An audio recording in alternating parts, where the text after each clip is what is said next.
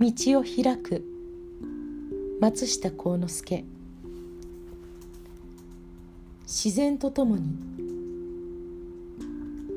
春になれば花が咲き。秋になれば葉は枯れる。草も木も野菜も果物も。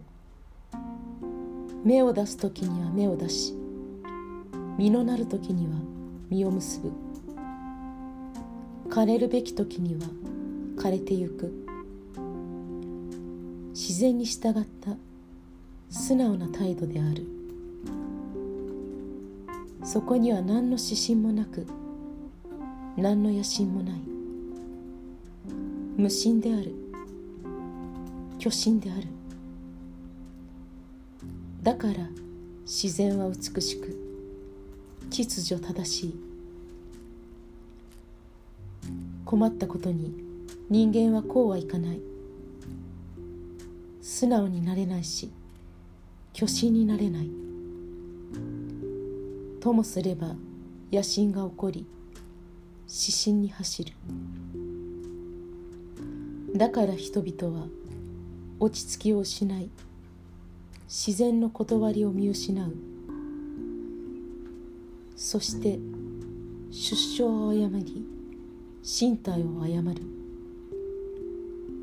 秩序も乱れる。時節外れに花が咲けばこれを狂い咲きという出所を誤ったからである。